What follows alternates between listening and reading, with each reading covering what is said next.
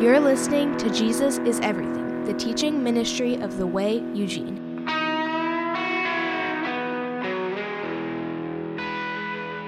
Well, good morning and welcome. He is risen. Amen. Amen. On Friday night, we took a moment and uh, remembered what's called Good Friday, as ironic as that name is, the death of Jesus. And uh, we were able to say that it was possibly the best, worst day in the history of the world, the death of Jesus.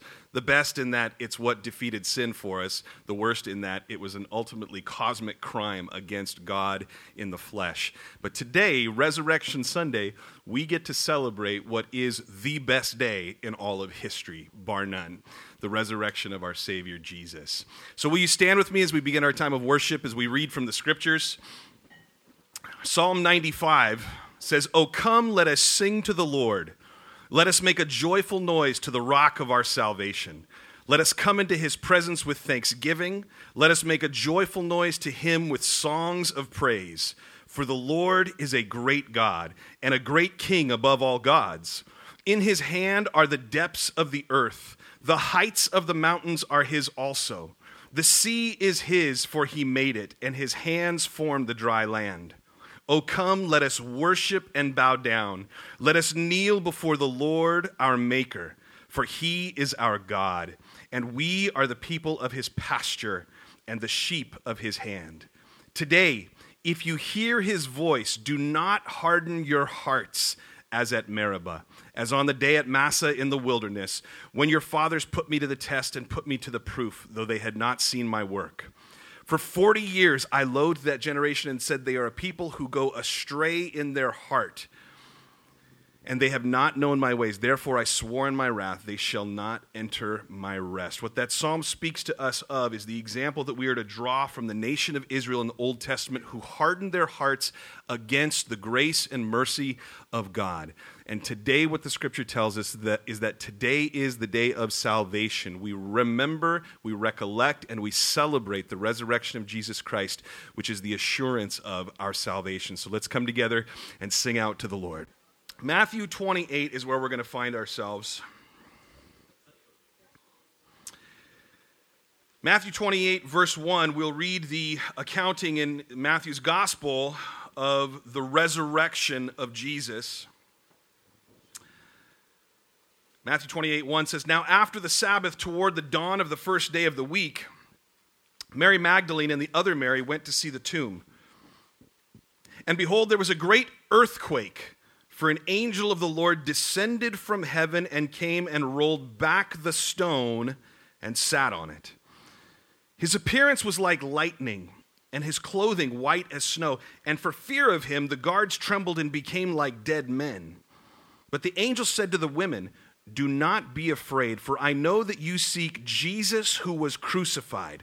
He is not here, for he has risen, as he said. Come, see the place where he lay. Then go quickly and tell his disciples that he has risen from the dead, and behold, he is going before you to Galilee, and there you will see him. See, I have told you. So they departed quickly from the tomb with fear and great joy and ran to tell his disciples. And behold, Jesus met them and said, Greetings. And they came up and took hold of his feet and worshiped him. Then Jesus said to them, Do not be afraid. Go and tell my brothers to go to Galilee, and there they will see me.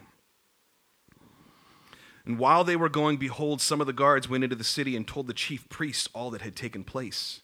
And when they had assembled with the elders and taken counsel, they gave a sufficient sum of money to the soldiers and said, Tell people, his disciples came by night and stole him away while we were asleep.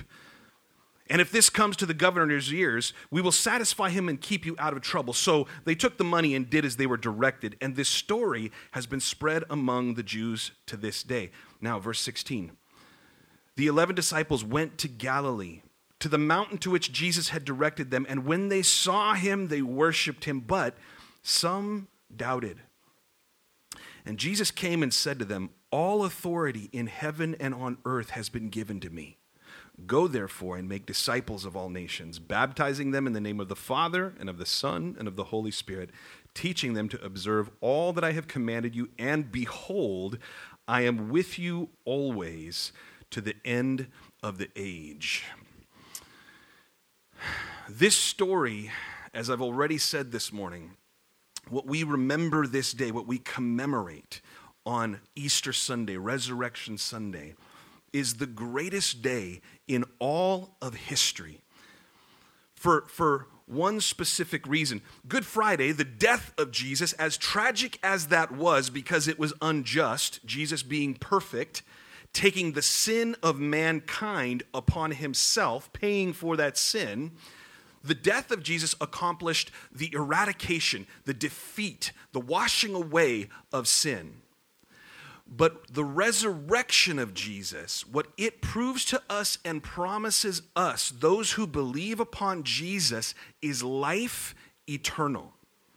Where sin is dealt with at the cross, the resurrection promises us the life of Jesus for ourselves. He tells his disciples, Lo, I will be with you See, when Jesus says that he's going to be with his disciples, we know from the story of Scripture that it's not that he's physically with us anymore. In fact, we know later on in Acts chapter 1, Jesus ascends to the Father in heaven. He physically goes away from the earth, but Jesus said in his own, uh, speaking to the disciples in the Gospels, he said, I have to go away physically. I have to leave you so that the Holy Spirit might come and be with you. You see, God the Father, God the Son, and God the Holy Spirit, in the three persons of the Trinity, they are all God at the same time. This is essential for us to understand. So, even though Jesus physically had to leave this earth, he said, I'm going away to prepare a place for you to be with me forever, since I rose from the grave and I have life eternally. I'm giving you that life, and I'm going to prepare where that place is. He says, I go away, but I leave you the comforter, the counselor, the one who will remind you of all of the things that I said to you. This is what the Holy Spirit does for us. Reminds us of Jesus and what he told us. This very commission that Jesus gives to his disciples in, in Matthew 28, where he says, Go therefore I have authority, and so I'm telling you as my disciples, go therefore, and you go make disciples. You're my disciples. You learn from me. That's what it means to be a disciple, is just to be a learner. But you learn from me, Jesus says, and now you go make other disciples. Go and make disciples of all nations, baptizing them in the name of the Father and of the Son of the Holy Spirit teaching them to observe all that I have commanded you. How is it? What is it? How is it that we can remember everything that Jesus commanded us? It's the work of the Holy Spirit in us, reminding us of what Jesus teaches us. And so, this day, this, this memorial, this celebration that we have of the resurrection of Jesus is the singular greatest day in all of history. The cross is amazing. The cross is, is good in the sense that it, it, it forgives our sins. But if Jesus doesn't rise from the grave, if he's not actually alive, we don't have any hope beyond the grave. Okay, our sins can be forgiven temporarily, but the Bible tells us that, that the reason that we die is because of our sins. It's the consequence of our sin. So if Jesus doesn't rise from the grave, the best that you and I can get ever in our life is to temporarily feel better about the sins that we've committed. That's it. That's the best that we could hope for if Jesus is still dead. It's to temporarily say, God, I'm sorry in this moment for the bad thing I've done. And he says, Thank you for being sorry. You're forgiven in the moment, but the moment you sin again, you're back to that same place. Yet, with the resurrection of Jesus, you're promised that even in the, in the reality that you and I continue to sin, because Jesus not only defeats sin and forgives it at the cross, he promises us eternal life, resurrection from the grave. Now, this is important for us to understand. When we speak about the gospel, the good news of Jesus Christ. The gospel is a word that has sort of just been um, misappropriated within the church culture, and everything is gospel. At this point, right? So churches all the time say, we're all about the gospel. This is what we want to do is be about the gospel, and outreach is about the gospel, and worship's about the gospel, and kids are about the gospel, and everything's the gospel. When everything is something, then nothing is something. You get what I'm saying, right? Like if we just use the word gospel over and over again and try and uh, tag it onto every single thing relating to church, then it starts to lose its meaning and its importance. This is a question we talked about this week just in preparation for this, is to go, if, if someone came to me and said, Lukian, what is the gospel? What would I say? Like, how would I explain that to someone? In the modern age, in the modern evangelical age, where we've been influenced by things like industry and technology, uh, corporate uh, infrastructures, the church has tried to, pardon my disrespect, but the church has tried to dumb down the gospel. They've tried to say, hey, you should be able to explain the gospel in two minutes or less. You need to be able to prepare an elevator speech for the gospel so that if someone comes to you, listen, just get it out real quick. What are the main points? What are the main talking points? Okay, so what's the gospel? Uh, well, uh, Jesus died on a cross. I have the promise of heaven. Somebody told me if I believe in him, things are going to go well for me. that sounds like good news. Believe in Jesus and everything goes good for you, right? Like that sounds, maybe that's what the gospel is. I'll just use that, right? So that when we're talking to people about what our faith entails, the depth of, of what salvation is, if we dumb it down to just, well, just believe and good things will happen to you, we've, we've lost the actual substance of what this good news is. So turn in your Bibles with me to 1 Corinthians chapter 15. We've heard the accounting of Jesus being resurrected from the grave, commissioning us as his disciples to go make more disciples, to tell them about all the things that Jesus commanded us. But let's go ahead and take a look at 1 Corinthians 15, beginning in verse 1, as the Apostle Paul speaks about this resurrection, the resurrection of Jesus, and what it means to us and for us. So 1 Corinthians chapter 15 verses 1 and 2. Follow along with me. It says, Now I would remind you, brothers and sisters, of the gospel I preached to you. Here it is. The Apostle Paul is going to tell us what the gospel is. We don't have to try and come up out of our own ingenuity, out of our own desire to convince people of anything. We don't have to repackage anything. We don't have to advertise anything. We are being told what the gospel is here. Paul says, Now I would remind you, brothers and sisters, of the gospel I preached to you, which you received, in which you stand, and watch this, by which you are being saved if you hold fast to the word I preached to you, unless you believed in vain. This tells us several very, very important things about our faith. That not everybody who claims to have believed upon Jesus actually believed upon Jesus. This means that when we believe upon Jesus for salvation, there is something that has to take place. There is something that, that has to change in us in such a way that we devote ourselves to what Jesus has called us to, which is to go make other disciples, to remember everything that he taught us through the inspiration of the Holy Spirit with us. Paul says, This is the gospel that I'm going to share with you. He says, You are being saved by this gospel if you hold fast to the word that, that I preach to you. Take a look at verse 3. For I delivered to you as of first importance what I also received that Christ died for our sins in accordance with the scriptures, that he was buried and that he was raised on the third day in accordance with the scriptures, and that he appeared to Cephas, who's Peter, and then to the twelve.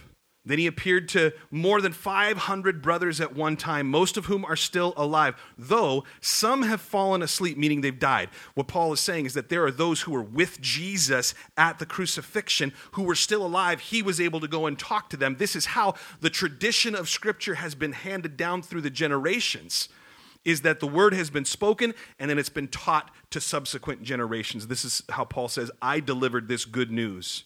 In verse 7, he says, Then he appeared to James, then to all the apostles. Last of all, as to one untimely born, Jesus appeared also to me. Paul says this, this, th- th- this is the gospel. This is the good news of Jesus Christ. You, you, do you see what he said in explaining what the gospel is? Verse 3 I delivered to you as of first importance what I also received. Number one, that Christ died for our sins. If you, in hearing the gospel message, if you, in believing upon who Jesus says he is, God in the flesh, if you don't acknowledge that he died on the cross for your sins, if you don't believe that you're a sinner, you haven't heard the gospel yet.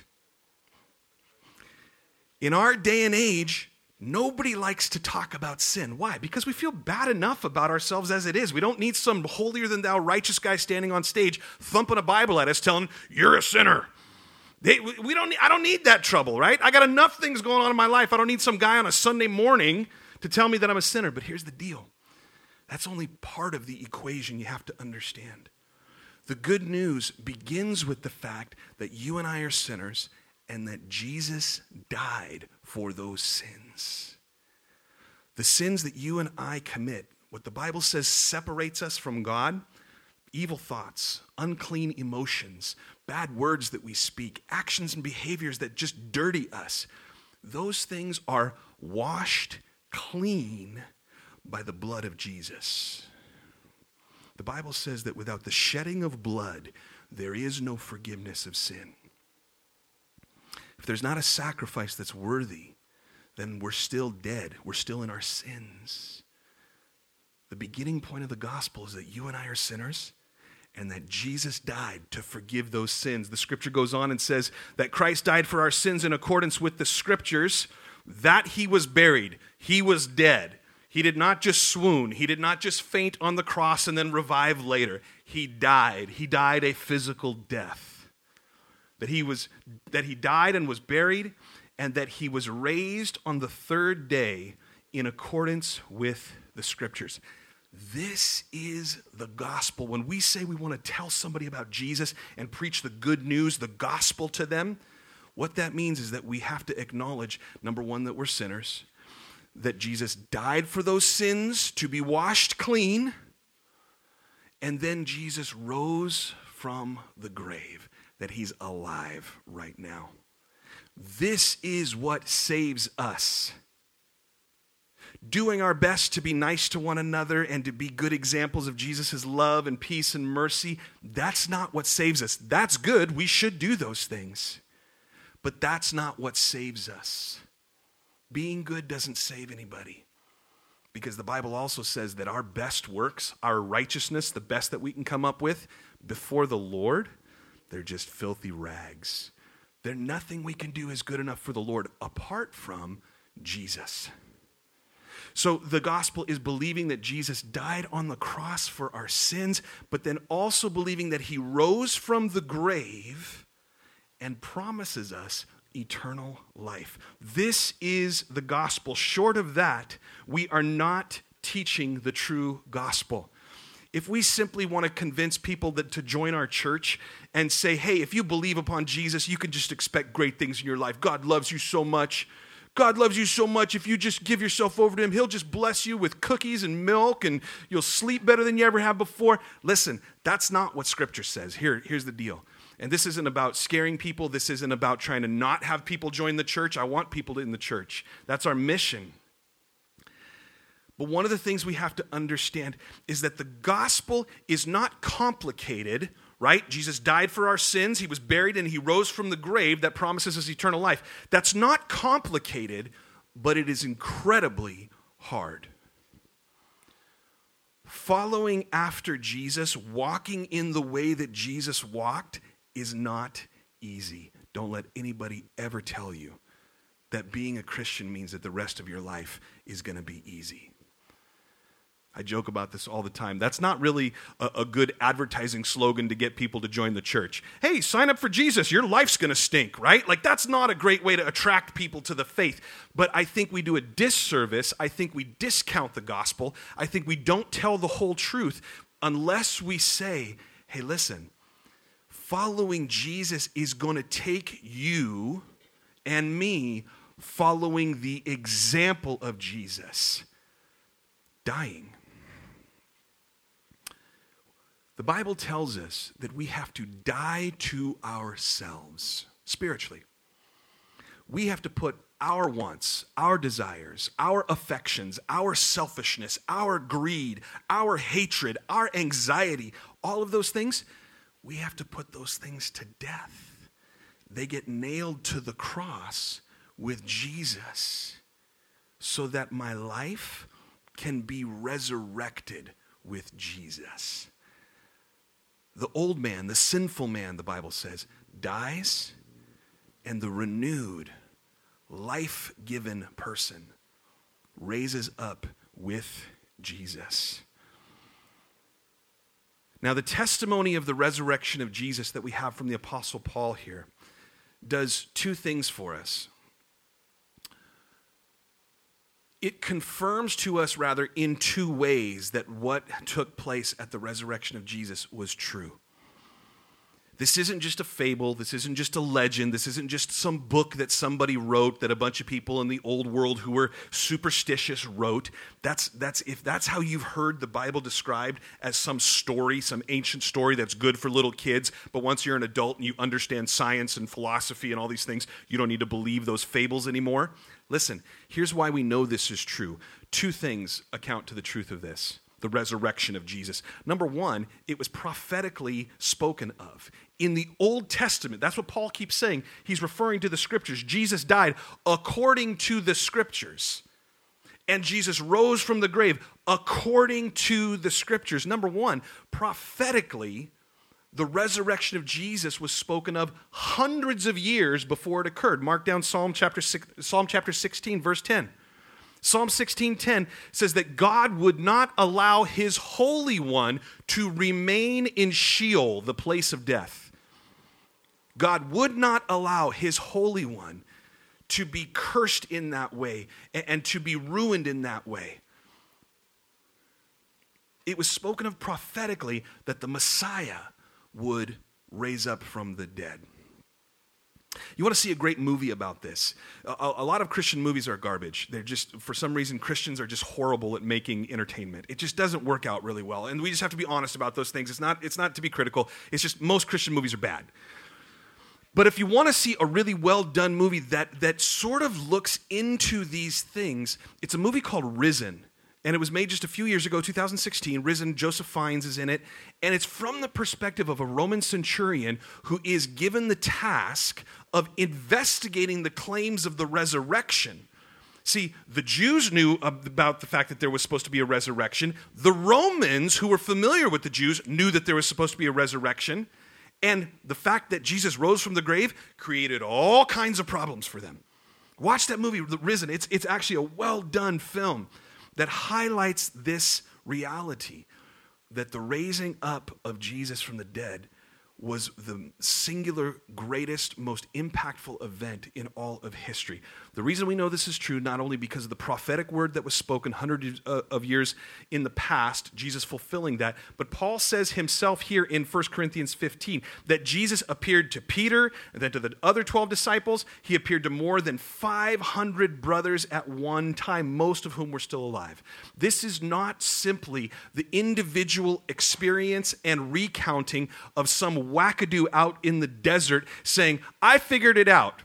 I know the whole thing about God and salvation, and if you follow me, then I'll tell you about what you need to know. This is not about a new revelation. This is not about starting a new religion. This is quite simply the fulfillment of everything that God said would happen according to his plan.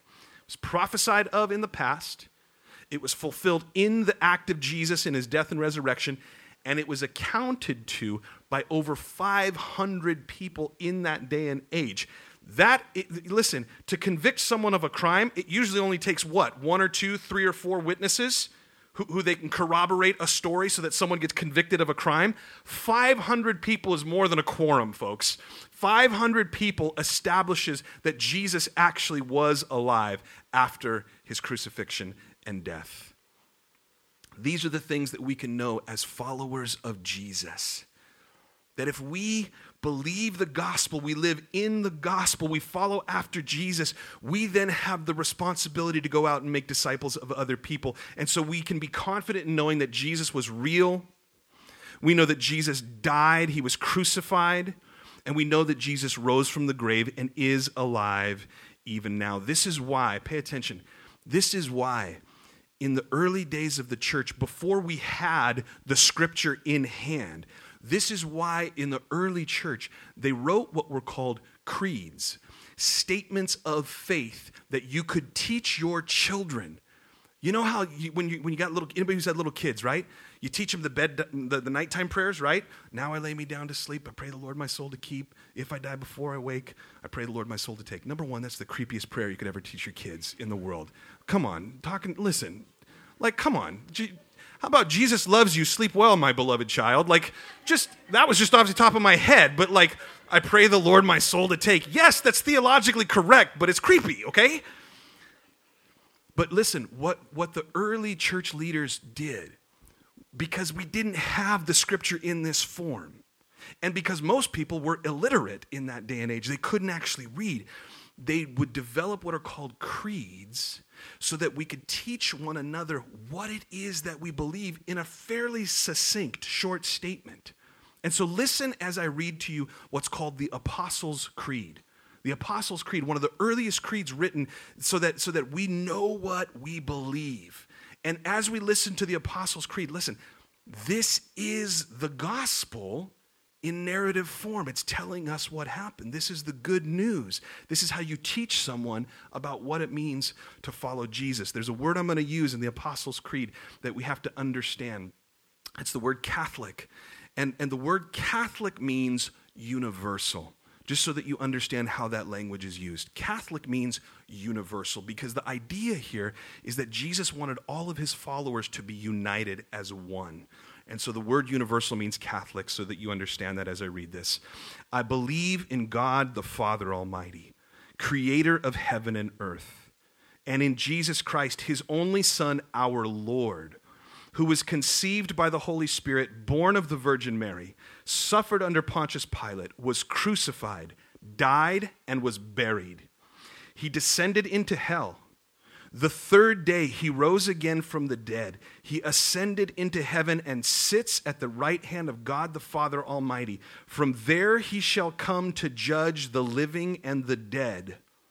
I believe in the Holy Spirit, the holy Catholic Church, the communion of saints, the forgiveness of sins, the resurrection of the body, and life everlasting. Amen. You can study that statement, the Apostles' Creed line by line. And what you are understanding and explaining is exactly what you need to believe and remain in to be saved. This is what we need to, to recover for ourselves as Christians the gospel that tells the full story.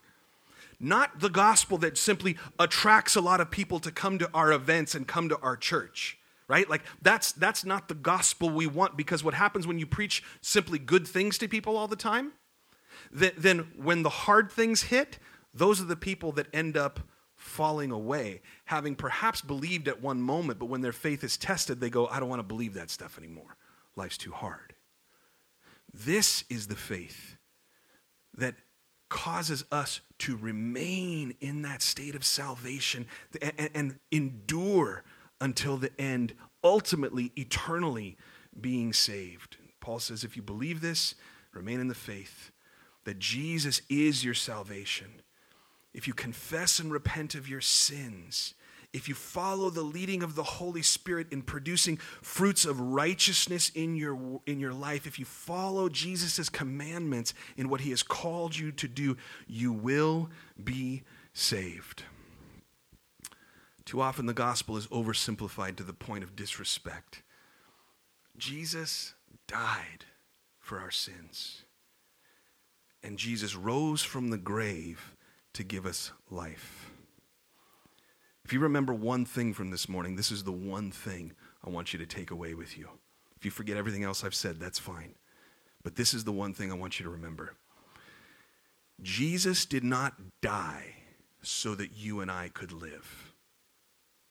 That's been a pretty typical presentation of the gospel for years. Jesus died so that you can live. That's not true. It's well intentioned, but it's not true. Jesus died so that you and I could die. Jesus lives so that you and I can live. We are called to die with Christ, and we are called to be raised to life with Christ. Hence, baptism. That's why salvation and baptism are equated. We go into the waters of baptism in the same way that Jesus went to the grave in his death. And in the same way that Jesus rose up from the grave, we come up out of the waters of baptism, a new creation in Christ, a new creature, forgiven of our sins, sins washed away and forgiven eternally. This is why baptism is so important. And this is also why the table of communion is so very central to our faith, because it commemorates the death of Jesus, his broken body, and his shed blood. This is why we come together to celebrate this. The table of communion is, is the fullness of the work of Jesus, pardon me, in our very hands. The bread that he took and said, Take, eat this, it's my body broken for you the cup that he held and said, Take and drink this. This is the new covenant in my blood. That is the agreement between God and man. Jesus signed it in his blood and said, This is how you will be reconciled to the Lord through my blood. Jesus said, Take and eat, take and drink. Remember what I did for you. Remember the agreement that was struck between God and mankind because of my act of sacrifice. Somebody shared with me this morning uh, just a, a, a word from the Lord. I believe it to be true because it corresponds with what we know from Scripture and history. And it quite simply is this that communion is key to fulfillment of Christ's light. When you and I believe upon Jesus, when we place our faith upon Jesus, Jesus says that he would give us his Spirit, the Holy Spirit in us. We are called to go out into the world and be what? Light. We're to be light. Jesus says we're supposed to be like a light on a hill, right? The light of Jesus shines out from us. I know that's a hard concept sometimes. To go, me? I'm the one Jesus wants to go around and tell people about eternal life. Like, I'm last picked for that team. Let's be honest. Like, I've said too many bad things. I've thought too many bad thoughts. I've been mean to too many people. Like, I'm last picked for that team. Yet, here's the beauty of it in the truth of salvation, I'm a new creation in Christ. Jesus' Spirit is in me, and the light of Christ in me is what is being reflected out to the world if I remain in Him. And so week by week, we come to the table of communion not simply as a dead ritual, not simply as an act to make ourselves feel better, but we come to the table of communion to do two things. Number one, to confess and repent of our sins. Paul tells us that when we come to the table of communion, we are to come and we are to take worth in what we're doing. We're to pay attention to what we're doing. It's not just grab a piece of bread, thankfully the guy's done talking, we can eat something now. That's not what it is. It's, it's taking the actual body of Christ spiritually for ourselves and being united to Christ. It's taking the cup, the blood of Jesus that was shed for us, and it becoming spiritual drink for us, giving us his life. This is why we come often to the table of communion. This is the central point of our faith, being united with Jesus. And so this morning, as you have heard the gospel proclaimed to the best of my ability according to what the scripture says. For those who are in the Lord, who those who are in the faith, who have believed upon Jesus for salvation, this is the celebration of life everlasting given to us.